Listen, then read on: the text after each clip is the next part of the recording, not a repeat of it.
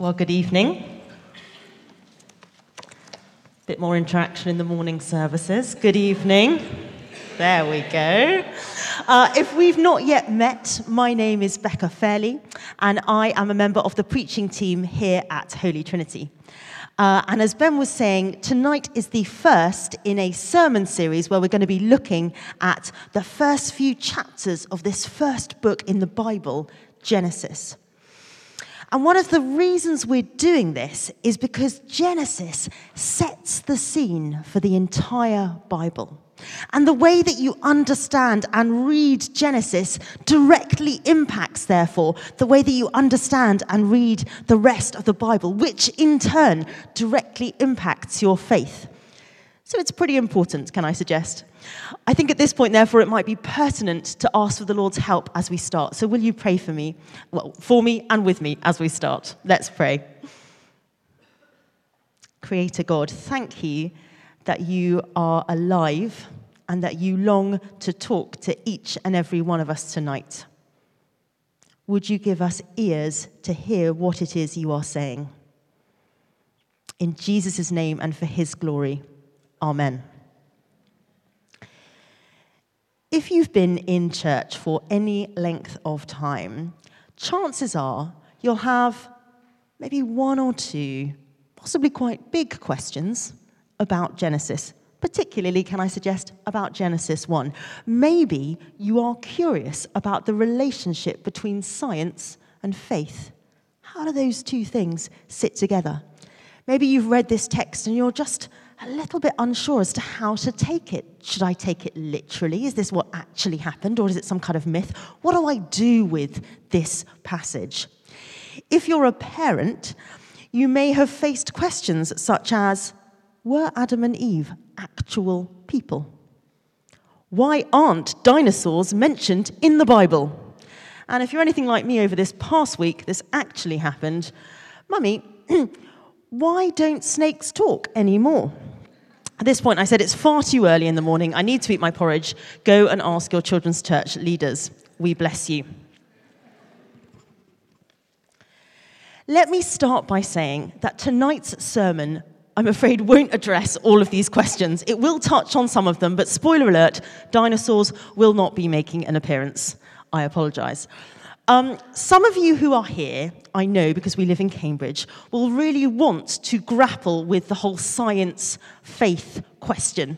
Brilliant questions. Can I offer you two resources if that is you? The first resource is our vicar, Stuart. He's got a little name label, he's at the front here.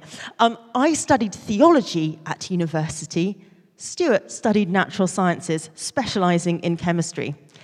He assures me that he would like nothing more than to have discussions with a capital D with anyone who would like to talk more about the whole science faith thing. He's done a lot of reading on it, he really enjoys talking about it. Stuart is your man. If you are curious but not quite ready for a discussion with a capital D, can I also recommend this book.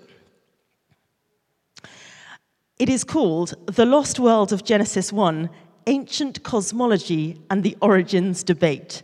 It's a snappy title. Um, it is actually very sciencey, and that's the technical word. Um, as a non sciencey person, however, I found it very accessible, really engaging. I devoured it, would thoroughly recommend it. So, there are two resources if that is where you're at this evening. So, to Genesis 1 where do we even start with this? Well, by way of introduction, I would like to tell you about a period in my life from about 15 years ago. Um, my husband, who is my husband now, wasn't my husband then, we met in London. And very quickly after we met, my husband then moved to China. He assures me those two events were not in any way related. Um, he had a job in Shanghai, I stayed in London, which meant we spent the majority of our dating and indeed our engaged lives on separate continents. There are pros and cons to that approach. Uh, now, in those days, can you imagine, Zoom had not been invented. The internet was still pretty sketchy, so Skype was a bit of a nightmare. And uh, phones were both expensive and a challenge because of the time difference. Uh, so, what we did is we resorted to letter writing. Yes, with actual paper and actual pens. And these weren't just sort of the occasional little note, these were seven page missives twice a week. There was a lot of writing backwards and forwards. I genuinely don't know how we did it back then, but we made the time. We were in love. Now, we still are, just to clarify. Now, if you were to go to our house now, you would find in our attic a box, sort of this size, beautiful box. And in the box are all of Tom's letters to me. Yeah. I'm not sure where my letters are, if I'm being honest, but we'll move on.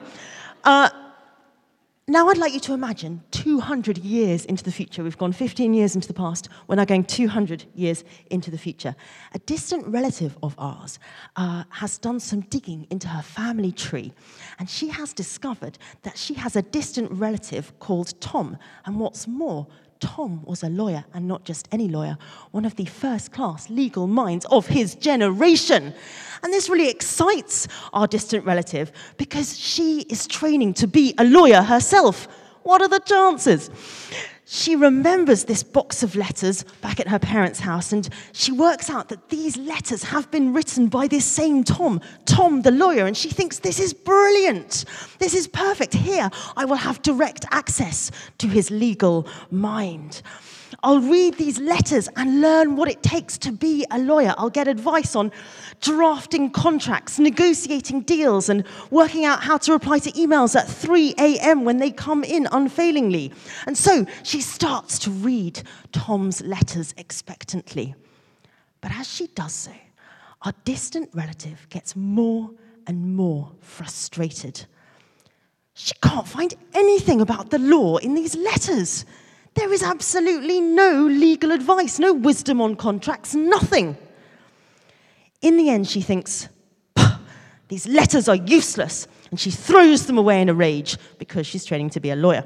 Now, here's the thing here's the thing. Tom's letters were never intended to be an explanation of what it means to be a lawyer. And they were never intended to offer any sort of legal advice whatsoever to get the best out of these letters, to really understand them, our relative would have to know what Tom's reason was for writing the letters. And Tom's reason for writing the letters was a way of telling the person that he loved that he loved her, that he missed her, that he was looking forward to sharing the rest of his life with her whilst he may have, he does, have a top class legal mind, these letters were never intended to be a legal instruction manual. And if you don't understand that, you'll miss the whole point of why they were written. And at best, you'll be a bit perplexed. And at worst, you'll be deeply disappointed. Which brings us beautifully to Genesis 1. Genesis 1 was not actually written to address our modern scientific concerns and questions. And actually, reading Genesis 1 as a scientific account of the world as we understand science is a relatively modern approach. John Calvin, the John Calvin, the great Protestant reformer and Bible commentator, said this of Genesis He who would learn astronomy and other recondite arts let him go elsewhere. In other words, questions about how the world was actually made, the nuts and the bolts and the scientific theories, were never intended to be answered by Genesis 1. And if we read the text wanting answers to the how questions, we are going to come away at best feeling a little bit perplexed and at worst deeply disappointed and inclined to disregard the text altogether. So, if Genesis 1 wasn't written as a scientific document in the way we understand scientific documents, what is it? Why was it written? Well, scholars date Genesis to around 2000 BC. There's a little bit of wiggle room there. And it was written in the ancient Near East. And amongst the cultures of the time, including Mesopotamia and the early Babylonian empires, there were stories of the origins of the world. Now, these weren't just little sort of folk tales that a few people knew, these were woven into the fabric of society. They were a way of telling people this is who you are and this is why you are here. And it's important to know this because Genesis follows the same model of these creation accounts, but, and here's the key thing, the author then makes very deliberate changes. In other words, the author of Genesis, under the power and influence of the Holy Spirit, we believe that the Bible is God's word breathed to us. The author was writing to a group of people to say, the culture and society that we live in says this about who you are and why you are here. But that is not the truth. It is not the truth. Let me show you what is. And this is important because it's foundational. It's foundational to your faith, your identity, everything. And that is true for us today. Get the foundations wrong, and everything you build on them is at risk of collapsing. So, what is the truth that the author of Genesis is wanting to teach us? Well, I've done quite a lot of reading on Genesis 1 in preparation for this sermon, and let me tell you, there is a lot. There are a lot of truths in here. It's a very rich chapter. Tonight, I'm just going to focus on two truths. Two truths, and both these truths are about God. Here's the first one there is only one God. There is only one God. Look at verse 1 with me. In the beginning, God. Let's pause there. In the beginning, God. Or as another translation puts it, first this, God. First this, God. The very first thing that the author of Genesis is wanting to say is that there is only one God. This is in direct contrast to the other main creation accounts of the day. Those accounts do not begin with God, they begin with God's plural a vast array of gods and goddesses, including, incidentally, the very powerful sun and moon god. That is why, in verse 16, the author of Genesis deliberately does not name the sun and moon. He doesn't want to give any wiggle room. He just calls them the greater light and the lesser light. They are not gods, he says. What is the truth? Of Genesis 1 that there is only one God. Now, you might be thinking, well, this is great, Becca. This is, this is great, but I'm not, I'm not really sure you need to make this into an entire point in your sermon. I mean, we're all here in church, and I guess most of us are probably monotheists. We believe in one God, so super. Next point. Here's the thing I think we rush over the truth and the implications of one God at our peril. The statement that there is only one God was and still is so important to Jews that it formed the basis for the Shema, the daily prayer, the prayer that was said in the morning and the evening based on Deuteronomy 6. Hear, O Israel, the Lord our God, the Lord is one. Good job. This was the prayer that Jesus, being a Jew, himself would have said twice a day, every day for the whole of his life. And when Jesus is asked, What is the most important commandment? How does he begin? He begins by reciting the Shema. Hear, O Israel, the Lord our God, the Lord is. Yes, well done. First, this God. Why is this so important? What's going on? Why does the, the author of Genesis start here? Well, by way of illustration, let me tell you about our new kitten, Hazel. Um, we have Hazel because sadly Matilda is no more, but that's, that's fine. We've all grieved. We've moved on. We now have Hazel. Yay! Hazel is a delight. And like any small creatures, um, Hazel loves to play. One of her favorite toys um, well, it's just a stick, but it's a stick with a bit of interest. It's a sort of stick, and attached to one end is a long bit of string. And At the end of the string is a ball. Oh, it's very exciting. What you do is you hold the stick and you wiggle it, and obviously the ball flicks from side to side, and Hazel loves this. One of the things you can do is you can hold it up. So the ball is just slightly beyond Hazel's reach. And that forces her to stand up on her hind paws, not a natural position for a cat, it has to be said. She's sort of standing like this, and then you wiggle the ball from side to side, and Hazel sort of dance like this. Uh, and as the game goes on, eventually it gets more and more frantic, and Hazel uh, wobbles and falls over. Which, as I'm saying this out loud, doesn't sound too fun. She loves it. She's having fun. She's purring. I'm having fun. She's having fun. Now, question Why does Hazel fall over? Can I suggest it's because Hazel doesn't know where to fully commit all her energy and focus? Should I go here? No, I should go here. No, I should go here. She wobbles and wobbles. She becomes destabilizes, destabilized. She falls over. Her attention is pulled in multiple different directions. Why does the author of Genesis begin with one God? Because he knows that when we allow other gods to demand our worship, and by worship I mean our time, our focus, our energy, our adoration, when we allow other gods, whether it is the Mesopotamian womb goddess, or whether it's the gods of sex, money, power, social media today, when we allow other gods to demand our worship, we will always become destabilized. Who's in charge? Who should I listen to? Where should I put my money, my time, my focus? Who has the right to speak into my life and tell me how to live? We become split. We become torn. The foundations of our life become unstable.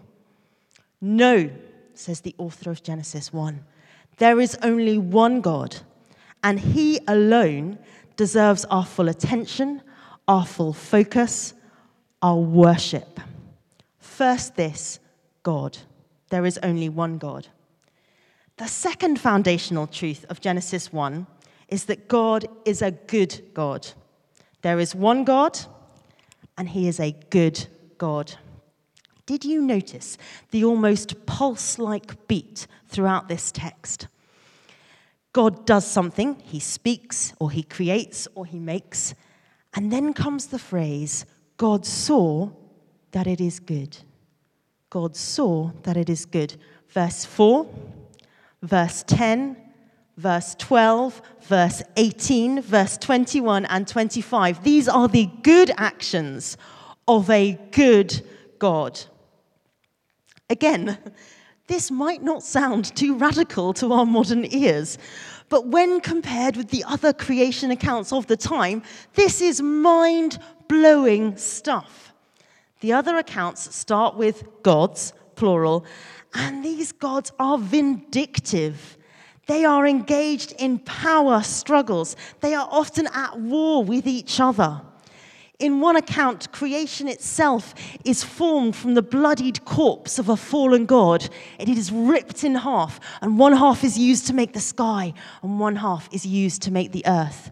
Humanity itself comes out of anger and discontent. Some of the gods are angry that they have to provide food for the other gods, and they say, Make humans, and they will be our slaves, and they will make food for us. And at the end of it all, the gods regret having, ever having made humanity, and they spend a lot of time trying to wipe humanity out. Can you see now how different Genesis is? Here is God alone unchallenged, all powerful, and without needs, creating an environment for humanity to thrive in, an environment which provides food for them and not the other way around. All over creation is this pulse like declaration it is good, it is good, it is good. Why? Because it is made by a good God the dominant theme of Genesis 1 is a good God creating out of a place of joy and delight and excitement. There is another, even earlier um, creation account in the Bible. It's in Job chapter 38. And there we read that then is not only a pulse like beat of goodness over creation, but there's also, while it's going on, a deafening, glorious roar. God says, Where were you when I laid the earth's foundations, while the morning stars sang together and all the angels shouted for joy. The biblical picture of creation is one of a party, it is a celebration. It is a thunderous, ear deafening, glorious chorus which is focused around a good, good God creating a good, good world. And that is radically different. And can I suggest that is both as glorious and as challenging today as it was 3,000 years ago? Why? Because instinctively, when we see a magnificent mountain or a beautiful sunrise, something within us wells up. Something wants to celebrate and praise. Something within us says, This is good. But, but, what about the parts of creation which do not seem good? Earthquakes, hurricanes, flooding, volcanoes. Coming perhaps more to the heart of the matter, what about those parts of our own lives that do not seem good? Disappointments, hurts, disease, death. How do those things fit with a good, good God? Well, the answers to some of those questions uh, about what went wrong with this good, good world will be answered in coming weeks as we look at the next few chapters in Genesis. And there we will learn how this good God created humanity, which was very good, incidentally, but also which was free, free to make their own decisions and choices. And we're going to learn that even when humanity chose to turn away from this good God, God chose not to turn away from us. He decided to embark on a rescue plan that was as both magnificent as it was costly. A plan which involves sending his son Jesus to die for us. Why? So that we can be part of God's new creation. But for now, but for now, allow me to draw your attention to a detail in tonight's passage that I think might help us as we seek to live in a world which is created good but which contains some things which are not good. Take a look with me at verse 2. Now the earth was formless and empty. Let's pause there. Formless and empty. In Hebrew, these words are tohu vavohu. And they're a little bit hard to put into English, but essentially they mean a wild, chaotic, utterly uninhabitable environment. What does God do with this wild, chaotic, uninhabitable environment? Well, He brings order out of it. God speaks, and out of the chaos comes light. God speaks, and out of the depths are formed dry land. God speaks, and out of the chaos brings life, abundant life. This is a God who brings order out of chaos. That is what he does. And if you want further proof, just look at Jesus. God incarnate, look at how he behaved when he came here on earth. When confronted with chaos in nature through storms, Jesus spoke, Peace, be still. Chaos, uh, order out of chaos. When confronted with chaos in our bodies through disease and sickness, Jesus spoke, Be healed order out of chaos. When confronted with the ultimate symbol of terrifying chaos, death itself, Jesus spoke, It is finished. Dying so that death might be forever defeated. Ultimate order out of ultimate chaos. And one day, because of Jesus' sacrifice, God will make all things new. He will restore creation to all that He intended it to be order without chaos, life without death. Chaos will not have the last word, God will. But until then, until then, our good God promises to be with creation, to be with us as we face the chaos that is still part of our broken world. Take a look with me at verse 2. This tells us how he does this. Now the earth was formless and empty, darkness was over the surface of the deep, and the Spirit of God was hovering over the waters. God is with us through his Holy Spirit, the one whom Jesus described literally as the helper. And not only does the Holy Spirit continue to hover over creation, but if we have accepted Jesus' offer of forgiveness, he lives in us, working to bring order out of the chaos of our own lives, working so that we can say with the Apostle Paul, we know that in all things, no matter how chaotic, God is working for the good of those who love him. Why? Because he is a good God, and this is what he does. Despite what culture and society and the enemy of our souls would want us to believe, there is only one God who is worthy of our worship, and he is good. What he does, including what he creates, is good. That means that despite the chaos we see around us and we find ourselves in sometimes, we can trust Him. This is the start of everything. This is the truth. Build your lives on these foundations, and you will not be shaken.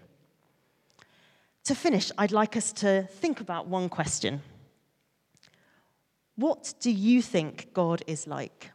What do you think God is like? Because really, that's what Genesis 1 is seeking to answer, isn't it? What is God like? What is God like? To help us think about this, I'd love us, or I'd invite you to close your eyes. I'm going to keep my eyes open just so I can continue to read my notes. But um, close your eyes, and I'd like you, as you close your eyes, to think about your week ahead. And specifically, I'd like you to think about this coming Tuesday morning at 10 a.m. Some of you will know exactly where you are and what you're going to be doing at 10 a.m. on Tuesday. Some of you will just have a vague idea. Maybe you'll be sitting in a lecture, watching TV, writing an email, doing a presentation, unloading the washing machine, caring for someone. Whatever it is, as you think about this coming Tuesday morning, I want you to imagine that as you do what you do, God is there with you in whatever you're doing watching you. Pause what you're doing. Look at God. What is God doing? What do you think God's feeling? What might God want you to know?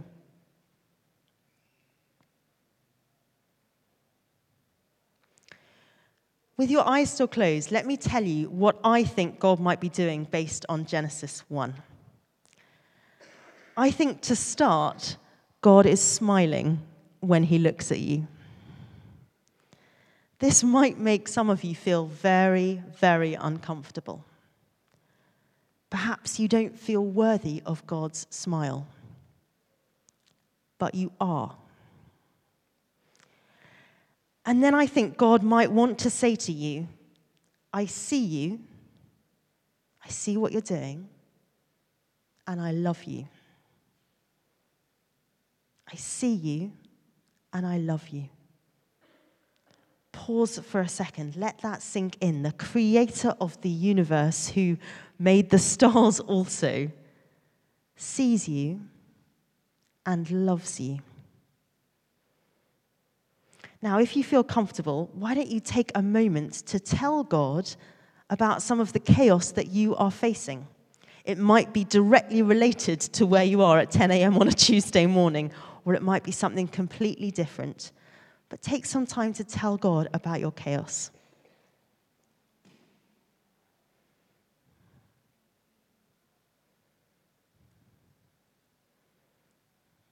And then why not ask for his help? You might want to simply pray, Lord, please bring order out of this chaos.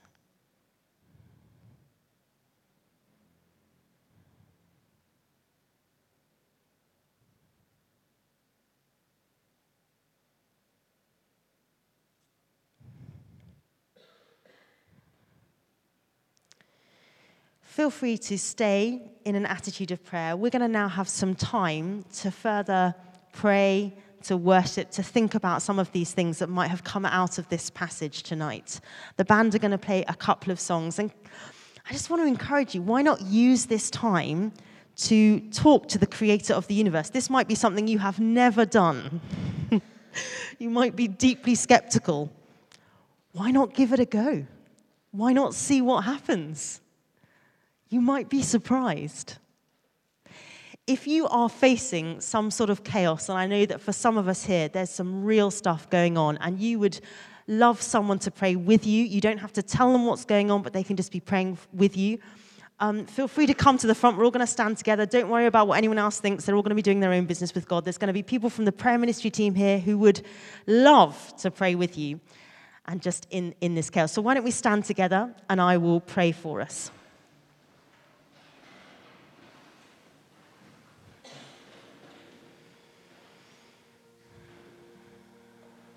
And so we pray, Come, Holy Spirit. Come, Holy Spirit. Would you just hover over us today as you did during Genesis? Would you just hover? Creator God, thank you that you long to speak to us. Would you help us to hear what it is you want to say today? We give you this time. We give you our worship. We just pray, Come, Holy Spirit. Amen.